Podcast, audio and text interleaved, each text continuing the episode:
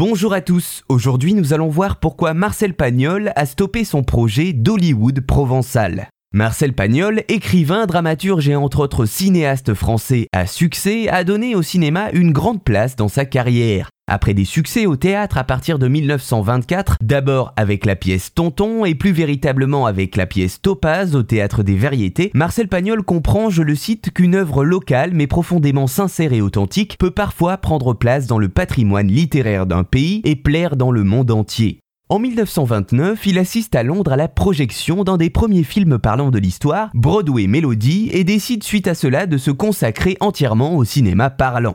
En 1934, après le succès engrangé par son film Marius, il achète dans les collines au-dessus du village de la Treille, non loin de Marseille, où enfant il passait ses vacances, un domaine de 24 hectares, plus tard qu'il agrandira à 40, pour y construire ce qu'il nomme son Hollywood provençal. L'idée est simple, pouvoir y développer sa production de films près de Marseille, où il construit ses œuvres en tant que réalisateur. Mais alors comment comptait-il s'y prendre réellement? Eh bien pour cela, nous allons voir qu'en 1941, il fait l'acquisition du château de la Busine sans l'avoir vu dans l'optique de réaliser, je le cite, son ambition de construire sous le ciel de Provence la cité du cinéma.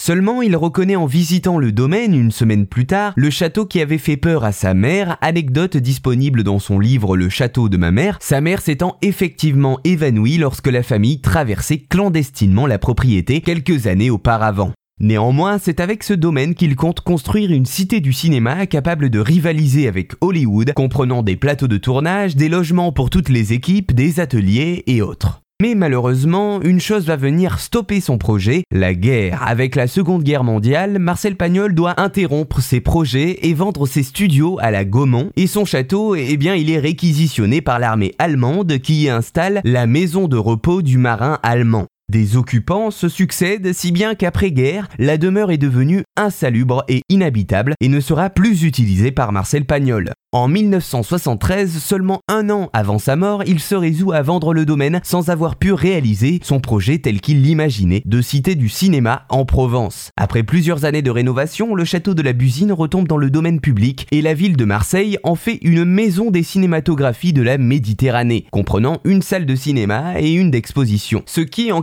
sorte le rapproche un peu du projet pour lequel Marcel Pagnol avait acheté ce château. Voilà, vous savez maintenant pourquoi Marcel Pagnol a stoppé son projet d'Hollywood provençal, principalement à cause de la Seconde Guerre mondiale.